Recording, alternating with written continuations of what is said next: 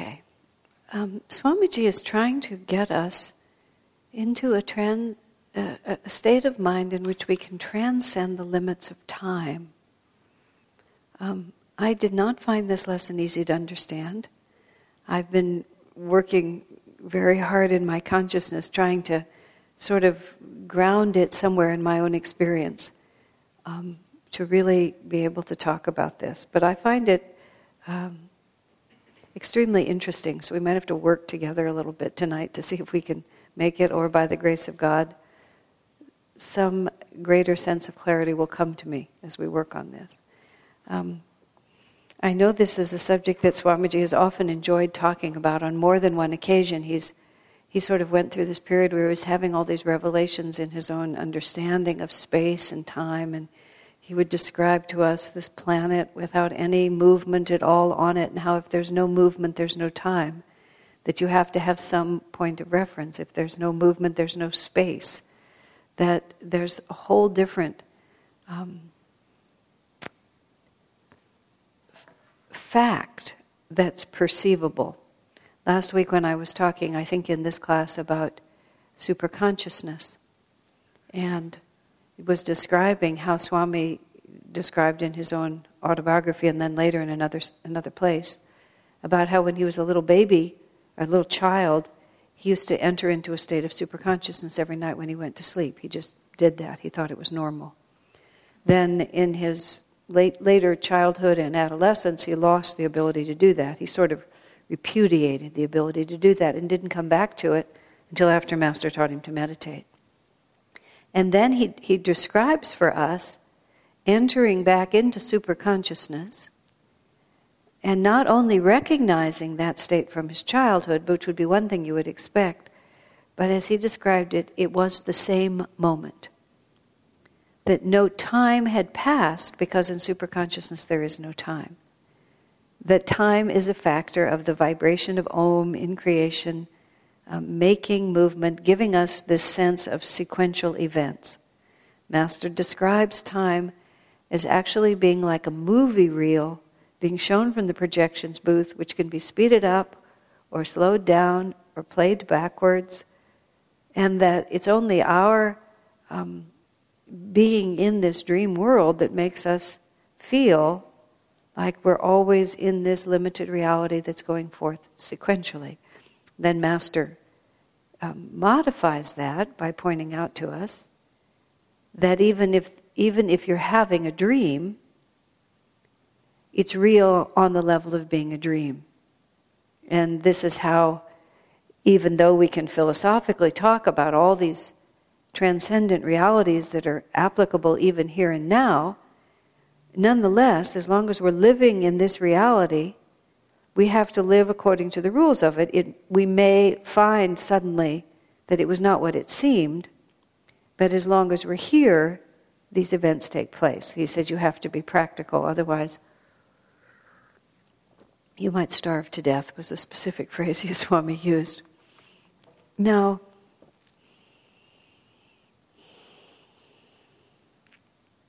I'm going to just try to talk about this from what I can understand. Because he's trying to relate this quality of time to the reality of material success and the extent to which our hypnosis with the concept of time stops our inspiration and also makes our energy flow, um, breaks our energy flow. Um, part of it, he begins by saying that we tend to think of, we tend to see life too much in terms of segments and from the point of view of accomplishment, which is what this course is all about. We tend to think that I have to do this, and then when I finally get this done, then I'll do that, and then when I get that done, I'll do this next thing.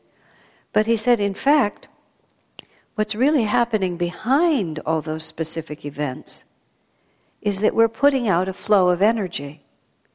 And the more we allow our awareness to be broken up by all the little things that happen, the more fragmented our energy is than just seeing it as one continuous flow of energy, and the form that's pasted on top of it is, is less the definition of what's happening than the flow of energy that we have going from behind it. Does that make sense? I learned this actually first from my husband David. In uh, when we were first married, um, I had had always been a procrastinator um, because of um, a sense of anxiety, a, a sense of overperfection, and being anxious about making small decisions caused me to procrastinate, and then I would only make them sort of when I had to, and I was always scrambling at the end. Now, that's actually less the point. Let me think what the actual point is. Oh, I know what, what I really meant to say with that was there's a quality to David that those of you who've known him for a long time may recognize, and that quality is that he's always the same. and uh, he's been the same for all the 30 some years that I've known him. And it was characterized perfectly. I'm using him as an example because I know him and most of you know him. Um, I, I'm not a big person on astrological readings and psychic readings and things like that, but every once in a while over the course of decades I've um, indulged. And occasionally I've dragged him to an event or two, and I brought him to a, a well known astrologer. And the man did a reading for David, which wasn't a particularly good reading anyway, I think, because David just kind of put up a barrier like that. But as we walked out, he turned to me and he said, Can we not spend money on this sort of thing anymore, like that? and, his, and he said, Every morning I get up, I put out the best energy I can, I face whatever I have to do, and I do it with all my willpower. He said, I don't really care what else is going on. Which is just a very interesting way to put it, you know, because, and that's when I I really understood from him something I've watched for a long time, which is he just moves in a flow of energy. And I had tended, have tended in my life, to move, I'll do this for a while, and I'll do this for a while, and I'll do that for a while, and I like to do this, and I don't like to do that, and this one is hard, so I'll do this one because it's easy. And the whole project is all broken up into likes and dislikes and all these little events, much less so now, but this was more, much more true when I was younger. Things I'm afraid of, the things I like, the things I can do easily, the things I can't. And so the energy is, you know, always going like this. Because here it is, here it isn't, there it is, there it isn't. You know, and his energy is just remarkably steady. And he makes fast decisions and he makes them sort of comfortably. He just makes one after another. He makes them as soon as they come across his desk. He can never understand why I always want to wait a little while. Invariably, my response is, let's wait a little while. You know? It's just like I have to have a little time. And I mean, even just reading this tonight, I think, what do I need a little time for? Swami actually sort of makes fun of that. He says there's this illusion that we have that somehow things will go better if we take more time doing them. And I mean, that just, and the fact is, if they take longer, that must mean that they're better. He's not talking about hurrying, he's just talking about the thought that time itself creates excellence. Where it isn't time that creates excellence, it's energy and inspiration that creates excellence. And we often have it in our mind that, that energy and inspiration are not under our command. And therefore, we want to wait until some other time when we think they will be under our command. I mean, I know that's precisely what my own thinking is. And it's a self fulfilling prophecy because I'm not inspired now, and then maybe a little bit later I might be. And if I'm not then, then maybe at this point I will be. And usually, eventually, if I postpone long enough, then I will feel, you know, some greater clarity about it. But part of that is because the mind has taken all things and divided them up into a whole bunch of individual events that we have to cognize and relate to each of them individually. And what Swamiji is asking us here, and he's approaching it through the angle of time, which is a, a sort of a very elevated way to approach it. But what he's trying to get us to understand is that all of this seeming sequence and breakup is really not, not, what's happening. What's happening is one continuous flow of energy. And he uses as examples waves on the ocean. The waves go up and down. And so we see that a wave is going up, we see that a wave is going down, and we imagine that something is happening, to, that, that there's a reality to the wave.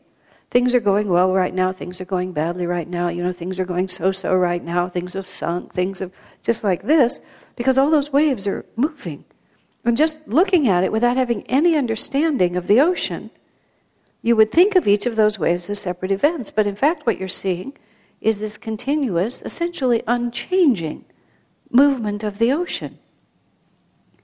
And the more we can um, center ourselves really in the center of ourself, where the energy is always flowing. And, and again, he puts this in terms of time because of the, of the fact, and he, he makes the statement in there no matter how many incarnations you have, no matter how many planets you incarnate on, I loved he just threw that in, no matter how many planets you live on, you will always just be acting, though you live through many incarnations and on countless planets, you will remain forever centered in yourself, wherever you are, and wherever your interests take you, you will always be right here, right now. Why not live wholly, wholly at the one spot you can never leave? no matter how earnestly you seek elsewhere your own self. Isn't that an interesting way to put it? Uh, you know, I'm amused here because some of you I've shared with you when I first started reading spiritual teachings when I was not quite 19, still 18 years old. And uh, I was just just beginning to get the vocabulary for the sort of way of life I'd been groping for all, all my growing up years. And it was very exciting to me. And I had my first divine revelation when I was washing dishes in a very impatient manner, which is like sort of trying to get this thing done so I could do that and not quite really being concentrated on it here because my mind was in a thousand other places and just sort of being as I tend to be and as I especially was then. And I really heard inside my head what I could only call a divine voice and the divine voice said, What's your hurry, honey? It's just one damn thing after another. Just like that. And I mean, it, it had a real profound effect on me. Be, but in the, I see it now, oddly enough, in the light of this uh, teaching that he's putting here. You know, it's like we never ever finish, ever. Nor do we ever escape. Nor does anything ever really change. So, what are we waiting for? What are we rushing to? What do we expect will happen when we get there? And that's what he says no matter how many incarnations you live, no matter how many planets you live in, you will always be standing right where you're standing. So, why not just center in and be in that reality? Just think for a little bit what it would be not to be divided between past and future, but not and then Swami makes this point over and over again. This lesson's beginning to make sense as I talk about it. He talks about the fact that because we're thinking that way, there, the, the negative response to that is to become very lackadaisical, very blase. Oh, I just live in the now. You know people who are like that? I don't really worry about anything. I just live in the now. I'll just be in the present. Everything's going to work out. But if we become low energy, inattentive or sloppy in the way that we do things, we're not really fully in the now either. We're just in the kind of nowhere. Because the, um, the true now that we're living in is the perception of eternity. And that, that's Swami's peculiar, peculiar, peculiarly fascinating statement that doing Kriya after he was a disciple of Master brought him back to the same moment in the early years of his incarnation. Because in both occasions, he essentially stepped outside of the oscillations of time and space. And when movement stops, this is what Swami tries to explain, I'm just going to say it because I can't really see it with my mind, even though I've been trying for years. I try so hard to see this, I never can. Movement stops if there's no movement and if there's no, nothing to measure, then there's no time. So when, he's, when you step out of this oscillating world, nothing has changed. That's why it's the, it was the same moment in superconsciousness, because there's nothing to change. There's just the simple oneness of spirit, and how could you measure that? Because there's nothing to measure it against. Time has to be measured against something, doesn't it? It has to be later than it was. it has to be earlier than it will be. And if there is no will be and there no was, then there's absolutely nothing to measure. Isn't that just a remarkable thought? Now, the question is, and Swami teases us in this lesson, he says, you know, here's some really, really far out ideas, but we're not going to go there because they're too far out. We're trying to just talk about material success of all things. But you know, a lot of this, um, well, on one level, material success um, is, a, is a useful tool for happiness. In Swami, in Master's book, How to Be Happy All the Time, the, the books that Clarity Publishers puts out of Yogananda's writings, there's a, it's a wonderful book, How to Be Happy All the Time. It's very interesting how much of that book talks about money. It, it was really quite surprising to me because the because money is like this. Um, it's like this constant examination. It's one of the. It's one because money is about so many aspects of our nature that our ability or inability to manifest money or to manifest prosperity, because prosperity can be different than money. Like a monk living in a, a cave somewhere can be extremely prosperous because he can have everything he, he needs in abundance, you know. But he may not have any money because he doesn't need any money. He just needs the place to live and the bowl of rice or whatever it is. But the ability to, to be, feel and be prosperous according to what one's needs are is a, a kind of constant uh, reflection back to us of where our consciousness is. And I think that's really the words that we're looking for. What does he call this? Material success. You know, he doesn't really call it uh, money, he doesn't call it wealth either. He just talks about success on the material plane, which is being able to live as we want to live. So let me think. There was a point that I was going to. Let me find it again. Oh, he was he was talking about um, you know just just using the parts of these ideas that relate to our ability to manifest. You know, it's interesting. Um, uh, let's see her name, Mataji, Vanamali Devi, who's a, a devotee of Krishna, uh, who lives up in Rishikesh. She's a friend of Ananda. She's written a couple of lovely books, the, the Divine, The Play of God, which is the story, stories of Krishna. It's really a lovely book. And she's written several others, but she's above all a Krishna devotee, and that's the book that shines really with her devotion. She's a just a sort of like she's the she's the epitome of refined spiritual India. She's a woman of approximately my age, and she lives with her cousin in a very simple way up in the mountains there. And I don't know what the context was. We were having a satsang with her, and someone asked her a question about feeling stressed and too much to do. And uh, she responded by referring in a, a, a less complete way to the fact of how elastic time actually is. It's a very interesting concept. And she says whenever she's feeling pressured and feels like she has too much to do, she goes into what she calls Krishna time. You know, which is she goes into the, the time that where Krishna lives, which is very different than where we live. And she says she turns all the clocks to the wall and just concentrates on doing whatever it is that she has to do. And she says invariably she completes whatever task she has to has to complete in the allotted time.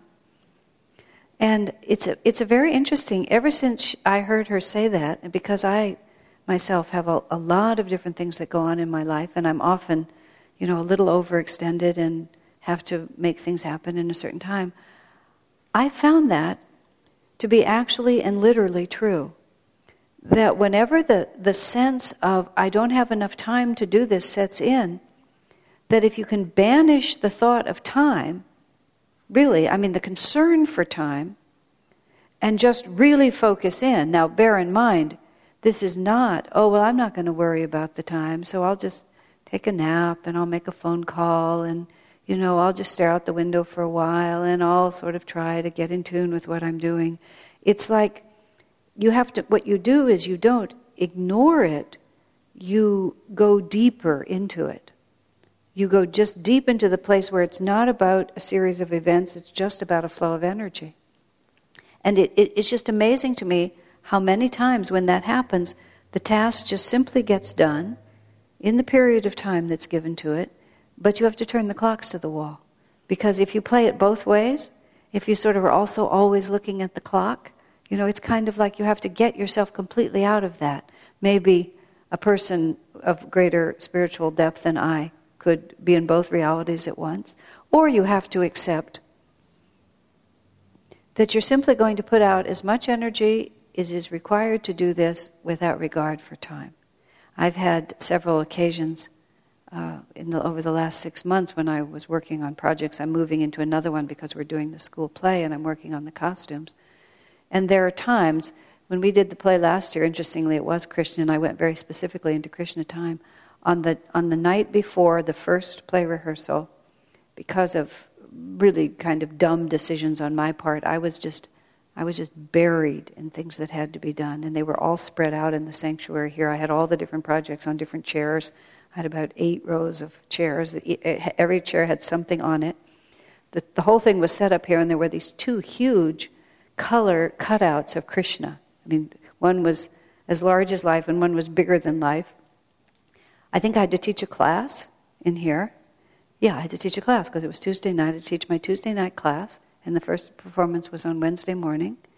And after the class was finished, you know, I just spread all my stuff out here, and I, I never looked at the clock. And I just sat down and I just started working one to the other. I really went into Krishna time, and it was, well, it was one of the most blissful nights of my life. I spent the whole night, literally until dawn, sitting in here with me, just me and the two Krishnas, just one after another, just doing those projects. And just, but part of what I knew made it work was that I completely divorced myself from the idea of how long this would take, whether or not I needed to sleep, um, whether or not I would be able to get it done.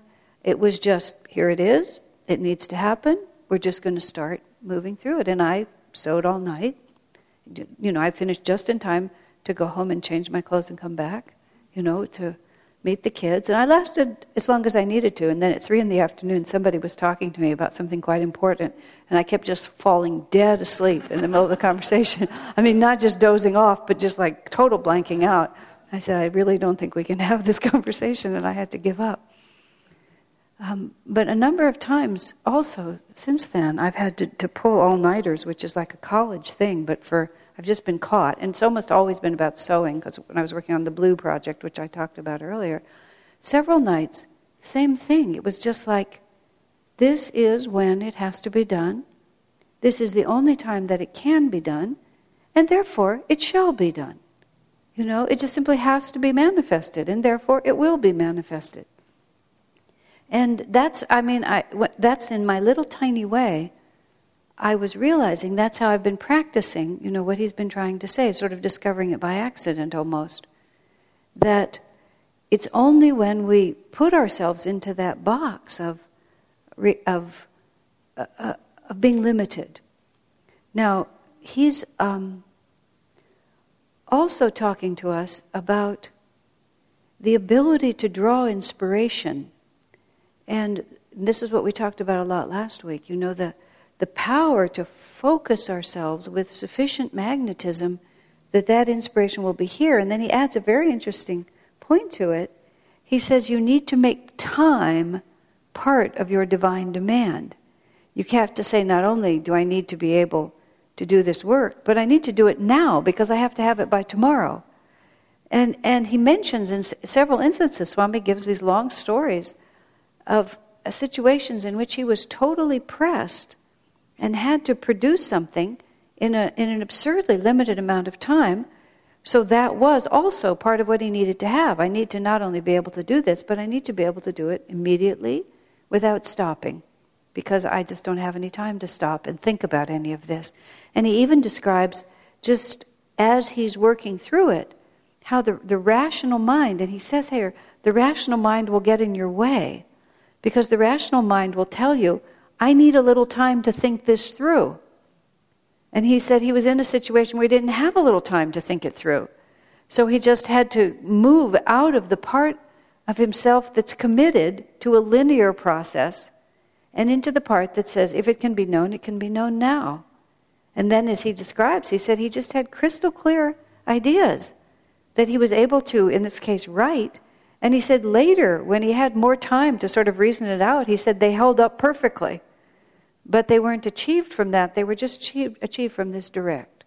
Now, there's many aspects of this, which is um, the difference, and, and this is what we were saying at the beginning the difference between living at the periphery of reality, where everything is fragmented, and moving back into the center of reality, where it, it doesn't merely appear to be the same, it is the same. This is what David was trying to say to me. He said, Look, if my Saturn is in a bad period, if my Mercury is in Fresno or wherever it happens to be trapped, and all of these things are happening, it really doesn't, it, those are peripheral events compared to the fact that I just, here I am, and it's my responsibility to move forward, and I'm going to move forward. And all of those details are just the waves going up and down on the ocean, and it's not necessary to name all those waves. Um, his problem, as he put it, or his responsibility, was exactly the same, which is whatever was in front of him required attention, and he would give it that attention. But it was his focus was on the flow of energy from within, not the specific things he was applying it to. And now I'm remembering what I was going to say earlier that I did learn to him right at the beginning. And I've told this story in the context of our building that house out near Crystal Hermitage. So I won't tell the whole thing, but my, my sense when I first um, married him was I had a lot of do's and don'ts about the spiritual path. And I had a whole lot of this is spiritual and this isn't. You know, just kind of like, uh, well, I had been a nun, but kind of like nun thinking from Catholic monasteries where you have a whole lot of what's allowed and what isn't. That kind of, with all due respect, kind of prissiness that nuns can get in, where there's women can get in in general, but especially pious women, you know, where there's always this slightly shocked sort of you know attitude about things. I want to tell you this joke. There was this woman. This is a true comment from this woman who, um, in this lifetime, is a, a a medium. She's a trance. You know, she she's a intermediary for departed spirits, and that's really what she does. She's well known, but I can't remember her name. And uh, she, oddly enough, even though she's a, a, a, a, a transmitter of messages and communicates to the spirit world and has been since she was young, she has a sort of iffy relationship with reincarnation. She's just not really sure about it.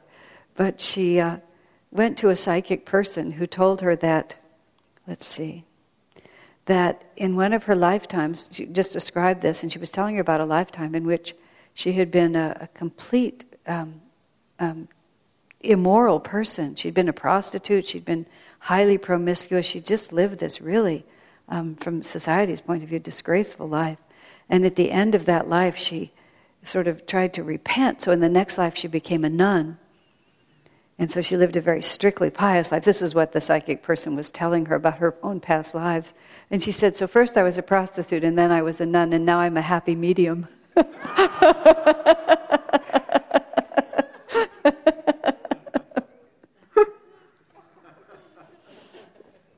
so, uh, where was I with any of that?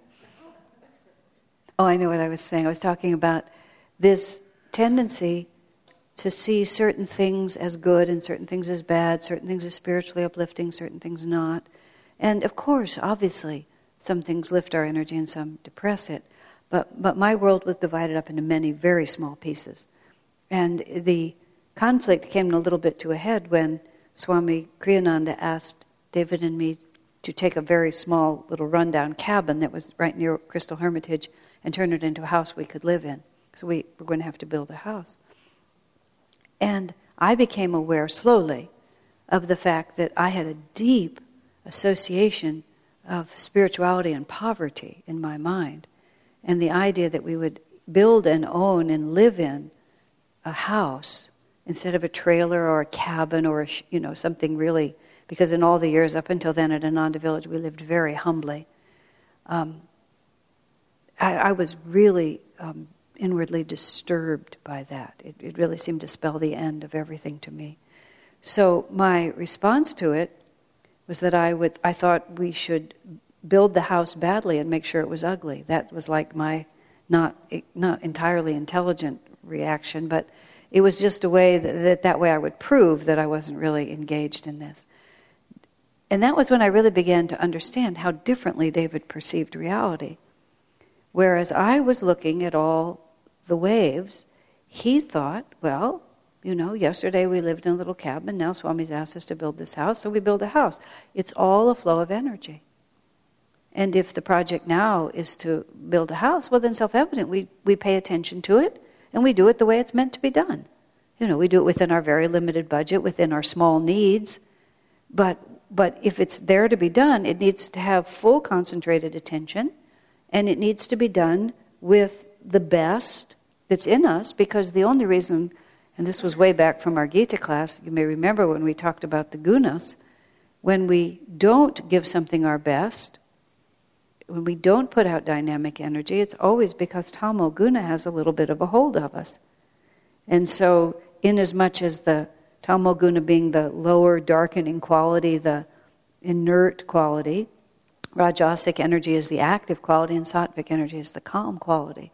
And our um, ambition, spiritually speaking, is to um, transcend tamoguna, the energy that, that darkens our consciousness, become at least active, and ultimately to become divinely active.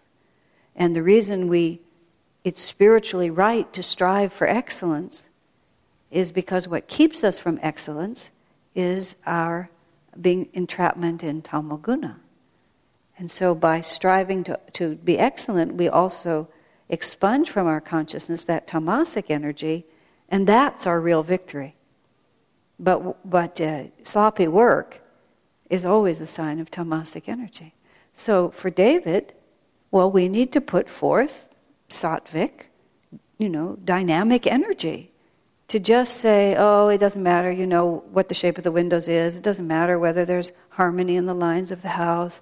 You know, it doesn't matter if it's really ugly from the outside. Just all the kinds of things you could say, either pretending detachment or just not having the energy to really apply yourself to the project at hand. And I was pretending det- detachment, but really I was, I was uh, masker, masking fear.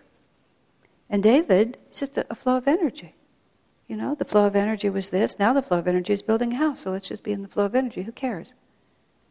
And you see how, how much freer that is? But how, how that also keeps you very much in the present tense. Because if it's just a flow of energy, it's always a flow of energy. That's what's your hurry, honey? It's just one damn thing after another. It's like, where are you going? Where are you going to go where your experience of life is going to be other than just a flow of energy? No matter how many incarnations you have, no matter how many countless planets you live on, you're always going to be centered right where you are. You're going to be right in yourself. I mean, I've had moments of almost panic at just that realization rising in my mind that I'm always going to be conscious. Does that ever make anyone else nervous? Sometimes it makes me really nervous. Just like the absolute inescapability of having to deal with this consciousness. That there's, there's absolutely no way out. You will always be where you are. That's what he says. You will always be right here, right now. Think how much energy we lose wishing that we weren't right here, right now. I, I mean, I go through it all the time. Although I've gradually begun to appreciate that the more we are right here, right now, the more the longing not to be goes away. Because really, that's all that's ever happening. It's just a flow of energy. And that, that leads to this um, lack, of, lack of concern about time, but not in a negative sense. I joke, uh, David and I have a, what I, I say is actually a siddhi. A siddhi is like a divine um, power that you have, spiritual power, which is that we are always on time. It's just like amazingly on time. We drove once from Santa Rosa all the way to an Ananda meditation retreat We left Santa Rosa, and, and, we, and David said, Oh, I think we'll get there about 7. We pulled in at 7, you know, 7.00, like this. Yesterday, on Saturday, we went over to Half Moon Bay, and we were supposed to be there at 5.30, and we arrived at 5.26. I said, David, we're slipping. you know, it's like we must not be doing our kriyas deeply enough because we would have arrived here at five. So we drove around the block just because of principle we had to be there on time. But what I'm trying to say is, when you're not preoccupied with time, you're automatically in harmony with what happens.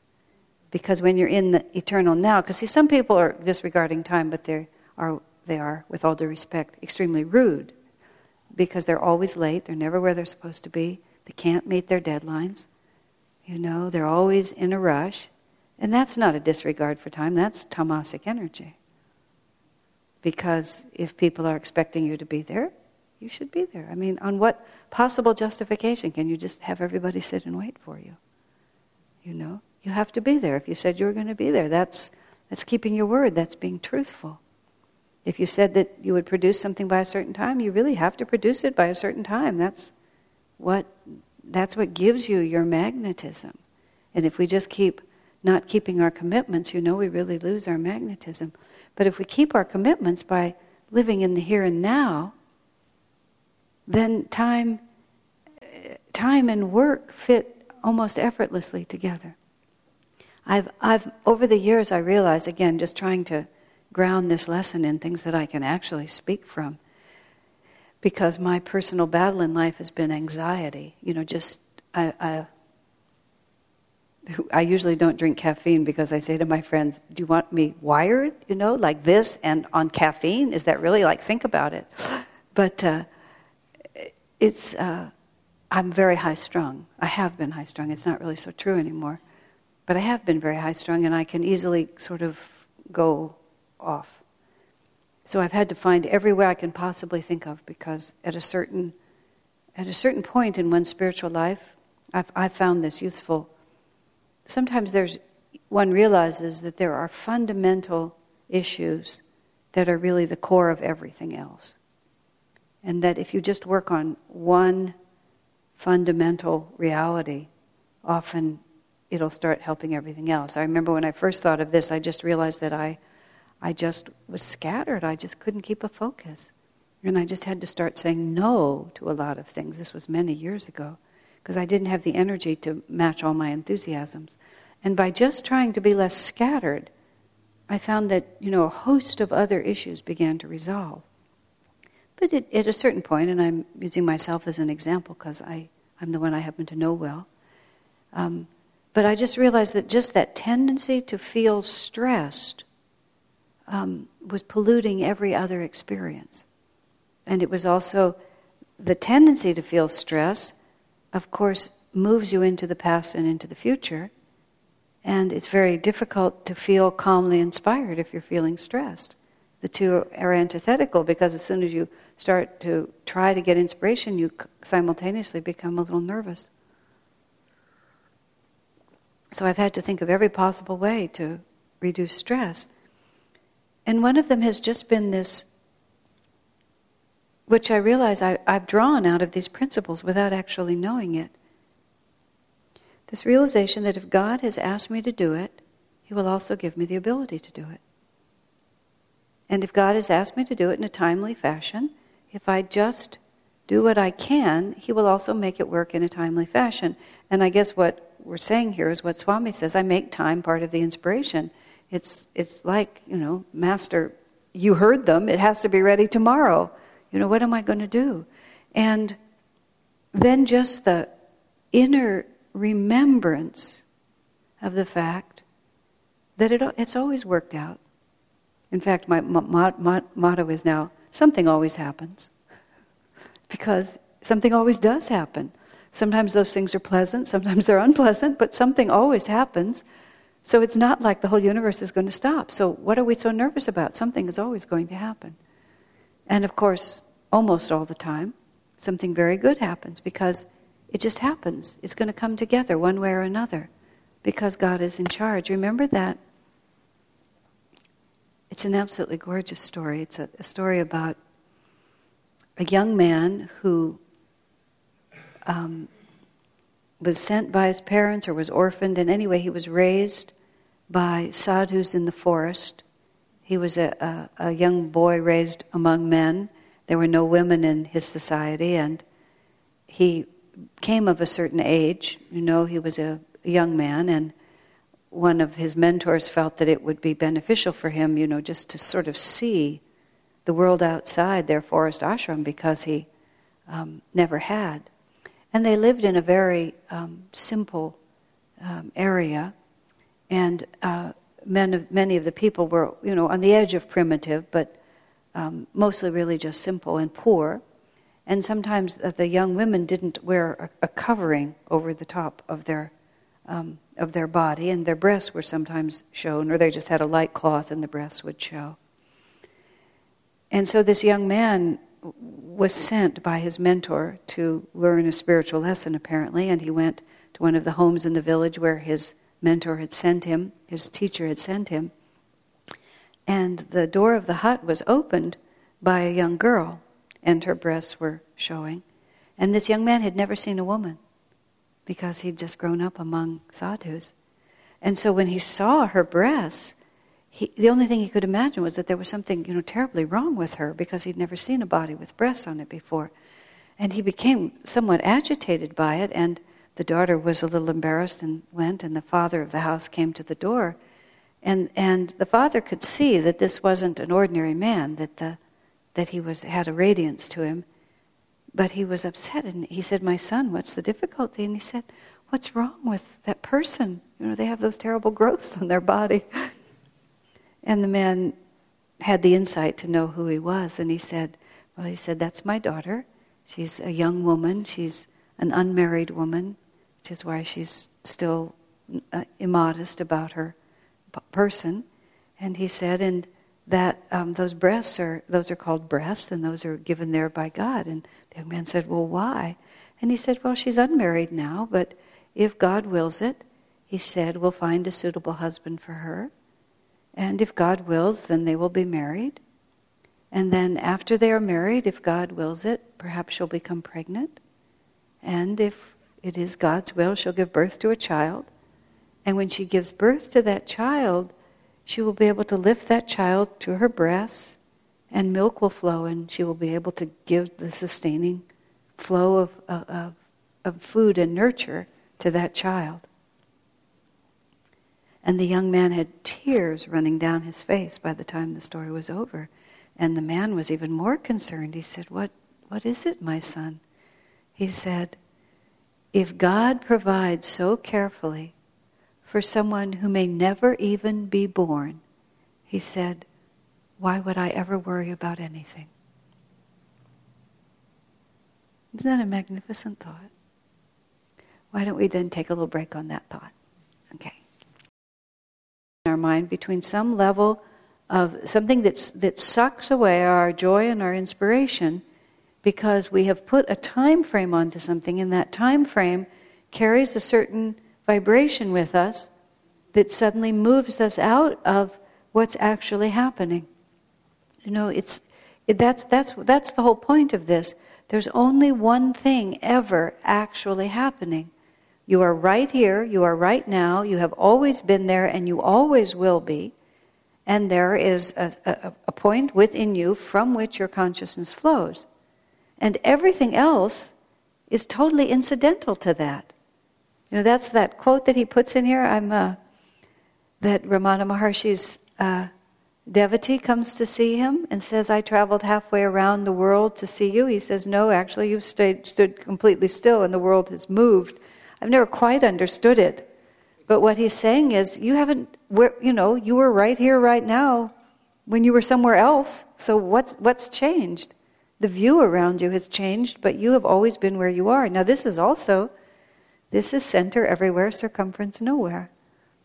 That, that everything emanates from the center. And it talks about how the masters know reality from the center out. That, that they understand things from the heartbeat, from the, the, the point of origin. And that way they can understand everything. We try to understand things from, from the outside in. Uh, somebody once referred to someone's gender as being the first thing you notice and the last thing you forget about a person.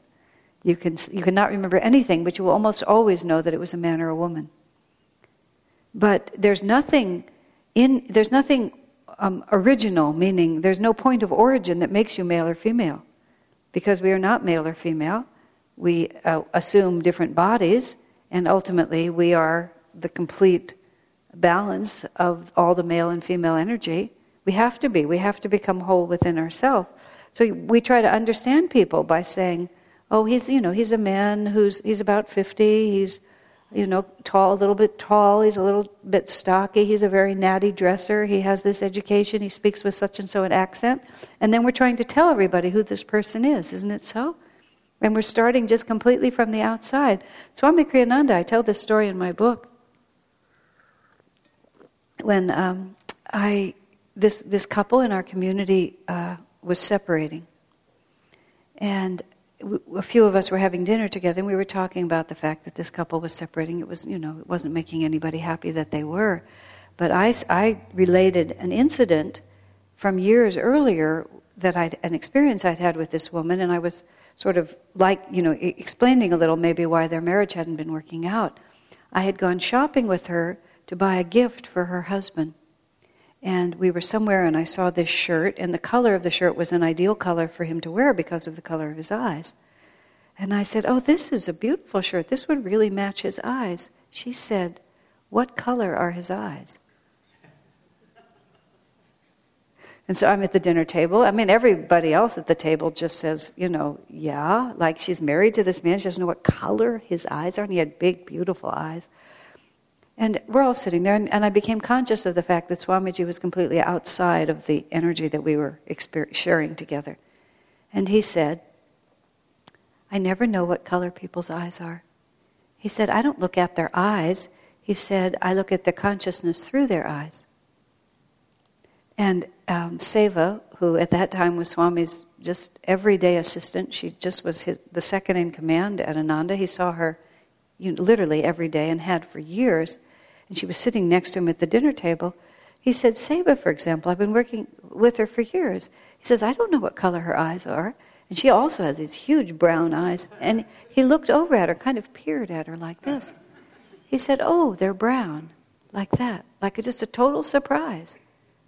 And uh, it's, it's sort of like so many times through the years with Swamiji, I think that he's, I have thought, I've learned now, I have thought that he disciplines himself to have certain attitudes. And then something will happen where I realize he's not affecting an attitude, that's just simply how he sees it. He doesn't even he doesn't have to try to do anything. That's just his picture of reality. I mean, he's often, you know, sort of said to us that he, you know, he, he, he doesn't in, in, company, he doesn't see people as men and women. He even said more recently, he doesn't see any difference between animals and people. He just sees egos struggling toward liberation. In other words, everything is perceived in terms of its consciousness. Now, that's, you see, that's understanding it from the inside out. That's what he writes here. God understands us from the inside out. He lives at the point where our energy flows, and he understands our flow of energy. We understand ourselves, and we understand others in terms of how that energy is finally manifested in its final end point, we see the final end point and then we try to work back. This is a man of such and so a nature, and then we try to understand who he is. And that's why saints and masters can do such remarkable things in terms of understanding and helping and shifting people's energy because they stand way inside. We were having a conversation earlier about uh, teenage children. And uh, it, uh, one of my friends who worked a lot with teenagers uh, was talking about, among many things, one of the things that's so confusing about teenagers. He says is that they're constantly trying on new personalities. And the great thing about teenagers is they can live very much in the now. So, whatever personality they're wearing at that moment, as far as they're concerned, is the personality they've always had and always will have. Of course, their parents tend to remember 15 minutes ago when they were someone else. But the teenager just wears that personality, and that's the only thing that they are. And You know, another friend of mine, his um, his daughter got a was probably a belly button ring or something, you know, something really terrible that he didn't want her to do, or a tattoo or something like that. And he had expressly forbidden her to do it, and she did it. And um, and he was knowing how off center he was about it. He came first to me, which was really a good idea. And we talked about it for a long time. And I said, and you know, he was going to try to assert with her the fact that he'd told her that she couldn't do it, and therefore I said, Do you think there's any chance that she doesn't know that you disapprove? I mean, like, is this going to be like shocking news to her? Oh my gosh, daddy doesn't like this. Do you think that will be like a like big revelation? Of course not. You knew perfectly well. I said, So why don't we start by trying to like get inside of her reality? Like not not just what were you thinking, but what were you thinking? You know, like what was moving you? What, what was happening to you from the inside that caused you to do this, knowing, you know, all these other things? But you see how delicate that is. You have to be completely um, whatever you have to be. But he, he tried it. He said it was a, like a totally different conversation. She couldn't even believe for a long time that what was really happening. Another woman friend of mine, she found out before her son told her that her son was gay. She was a little bit not ready for that. But she also was very eager, you know, to keep the relationship with the son. So she came to me first, knowing that it was about to happen. And we, I did the same thing. You know, okay, you're looking at this from the outside and you're trying to push from the outside back to him. I said, stand inside his reality. You know, really stand inside his reality. Look at the world from inside of him. What is his flow of energy? What is he feeling? What, is he, what does he see when he looks at you? And you know, she really dedicated herself to that, went the same way. Instead of this, what are you thinking? Just like, really, who are you? You know, tell me about yourself. Tell me how this feels to you. And halfway through the conversation, the son, in a very positive way, said, can't believe I'm having this conversation with you. You know, and it was, it just, she said later, it absolutely saved their relationship because she, it, would, it would not have occurred to her to enter into the center of his reality. Um, recently, I was talking about this on Monday night. Um, two different people have done, you know, behaved in ways that were, were not anything to be proud of. And Swami Kriyananda's response to both of them was very, very different. With one, he was extremely stern and just forcefully insisting that this was not acceptable and that you know energy had to shift. With the other, it was more like, well, these things happen, kind of, just like let's go on. And someone was asking to me, why the big difference? I said, well, this one person with whom he was stern really had the capacity to transcend this difficulty. And the other one really didn't. And the best that other person could do would be sort of to just ride through this without developing too much of a guilt complex and just go forward. You know, these are circum this is reality, let's not worry about theory, let's just go forward. How how do you know the difference? Well, you have to stand inside. You have to see it as God sees it. You have to really see people in terms of their own reality.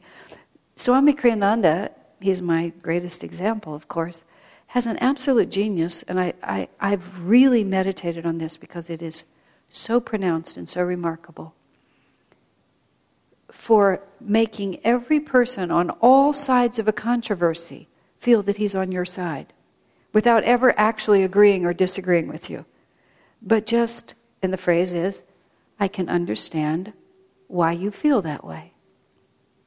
You know, we were involved in the middle of the um, SRF lawsuit, the inspiration came um, through this community that we were going to go down and, and demonstrate at the SRF convocation and expose to the thousands of SRF members who were there that SRF had been suing Ananda for over a decade, or almost a decade, because it was a secret for most of their members, even though they were paying for it with their donations. And this thought came, and it came very strongly, that we just needed to expose them. And uh, it was so much fun. And uh, a lot of people within Ananda, people I deeply love and respect, thought it was the worst idea they had ever heard of, and they could not imagine anything worse than going to the SRF convocation and standing on the sidewalk with signs, which is what we ended up exactly doing. And it was very intense within Ananda because feelings were very strong. You know, it's a spiritual event. How, how dare you impose this? The other side of it was, we have to do something. And, and Swami was just right in the center of that, and everybody was calling him to just say, you know, how can you let this happen? Or, here's our plan, you know, like this.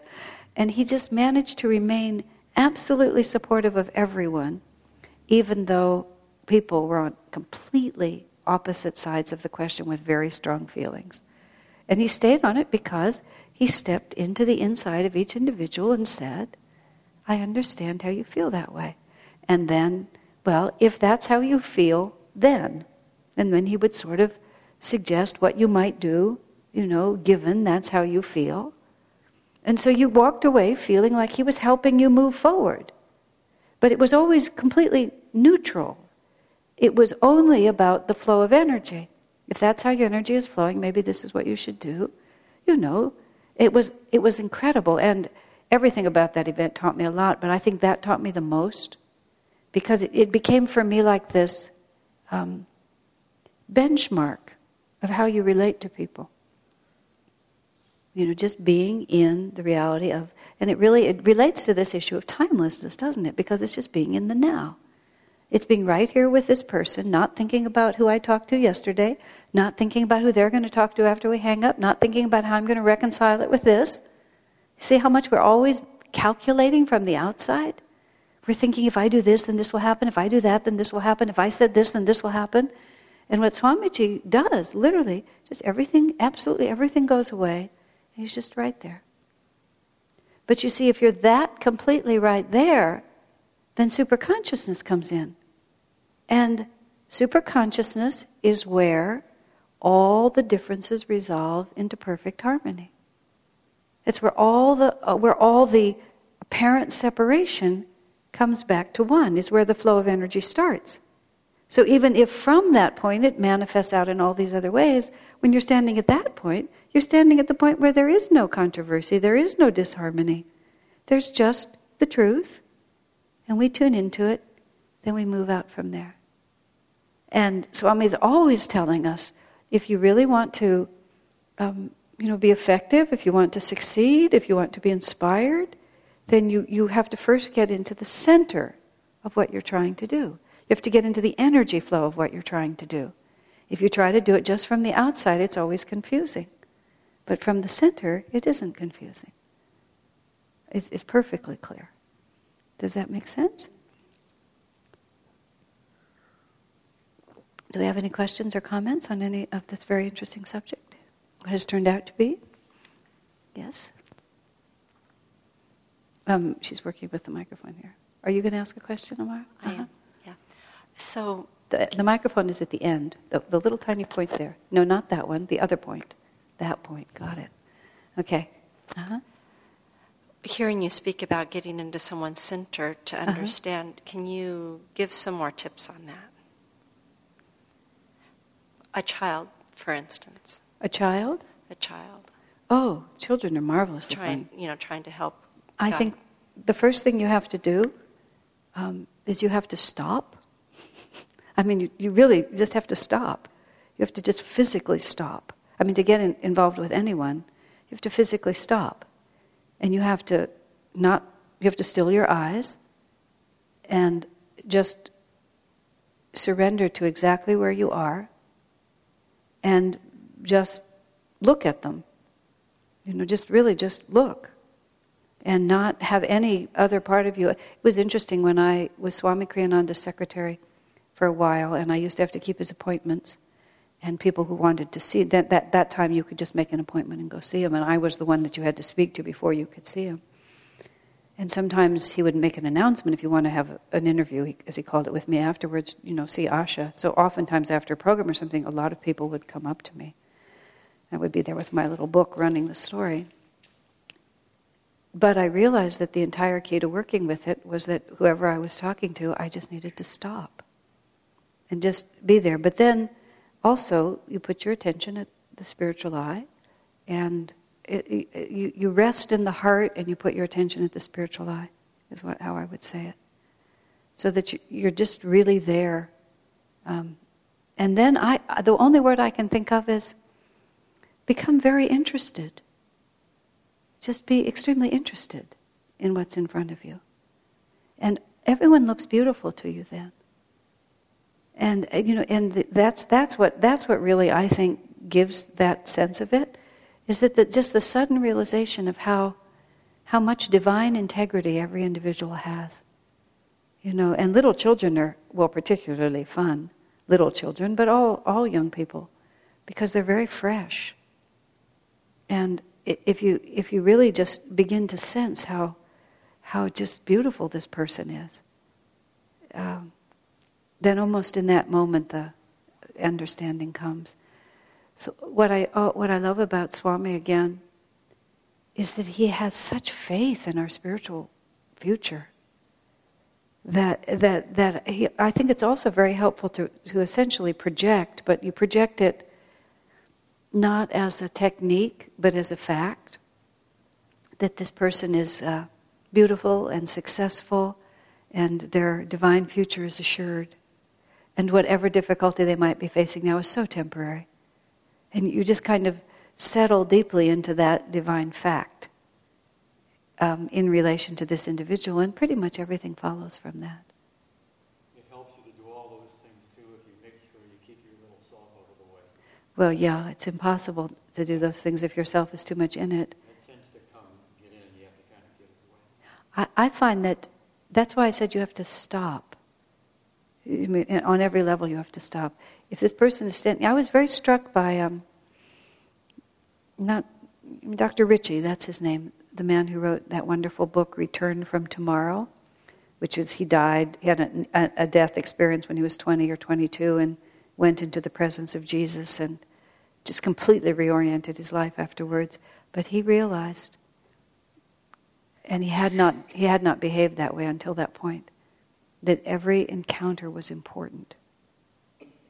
And so, so after that, whenever anyone, and for the rest of his life, he became a psychiatrist, whenever anyone really came in front of him, he, he recognized that there was nothing more important that could possibly happen in that moment except that person. So he would just stop.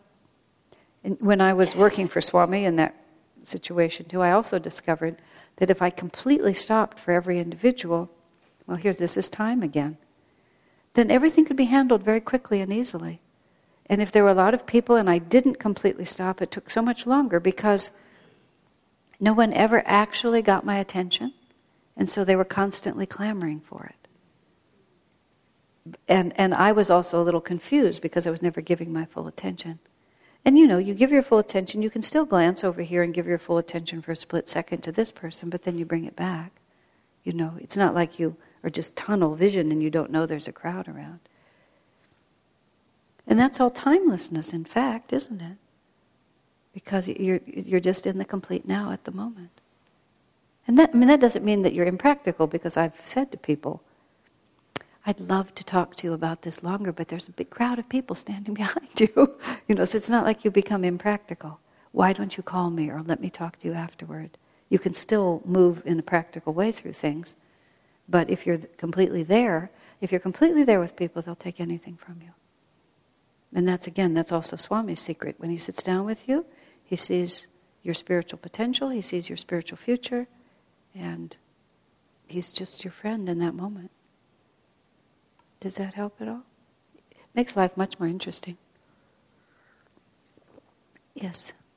I think just talk right to the, the highest, right there. Yes, that's it. Is it on? Why don't we just leave it on since we're asking questions?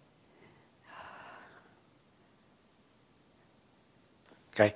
There you go. Um, first of all, I, I, just want to comment on, on the reading. Swami's um, 1995 year was incredible. It was an uh, incredible year, all, yeah. All what he, he went through. I was just blown away by it. That it was, was kind of inspirational because he lived through it, and I thought, yeah. wow, a person can live through something like this. Yeah. And he's, it's proving his, uh, his points in the writing. Yeah, definitely. And uh, I just want to, my wife and I were driving here tonight, um, wondering about that issue with our teenage daughter. We were trying to figure out what to do. But he gave us a good idea. I think we'll, we'll try that, uh, trying to see. Usually, when, when my daughter doesn't do well in school, I, I tend, my tendency is to come down hard on him. And, uh, but then my wife's been beating me up for doing that, so She's been coming was- down I hard on you. Quiet on the ride up here, figuring out, okay, how else am I going to react to this? But your, your suggestion gives me some ideas. You know, specifically to speak about your teenage daughter, now that you've given me a slight opening, um,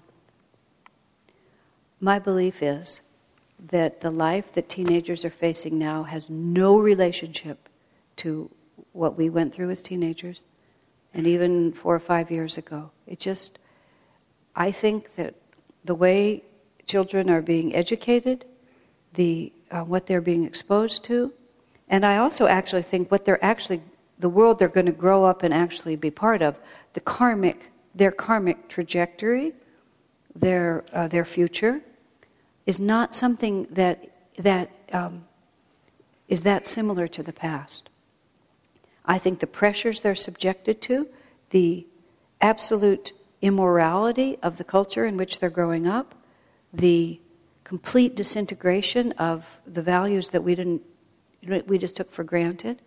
And I think it's extremely important when you're dealing with teenagers, especially a teenager who's veering off the whatever little road that you've put out in front, that it's, it's extremely important to put aside all your preconceptions about anything that they should be. Because, for one, I really don't think we know what they should be. Because I just don't think their world is going to look like our world looked like. Um, and, this, and so, and they, they instinctively know this. This, I mean, even I, you know, in the, well, I grew up in the 60s, you know, so my world was really different. But I remember those years very vividly, and I have a very strong memory of what it felt to be 13 and 14 and 15 and 17. And I vividly remember my father, because I, didn't relate that much to my mother, but my father trying to relate to me, and my extremely strong sense that he really didn't understand. And I know that's a cliche, but it, it was true. He was trying to give me his reality, and it was so not my reality.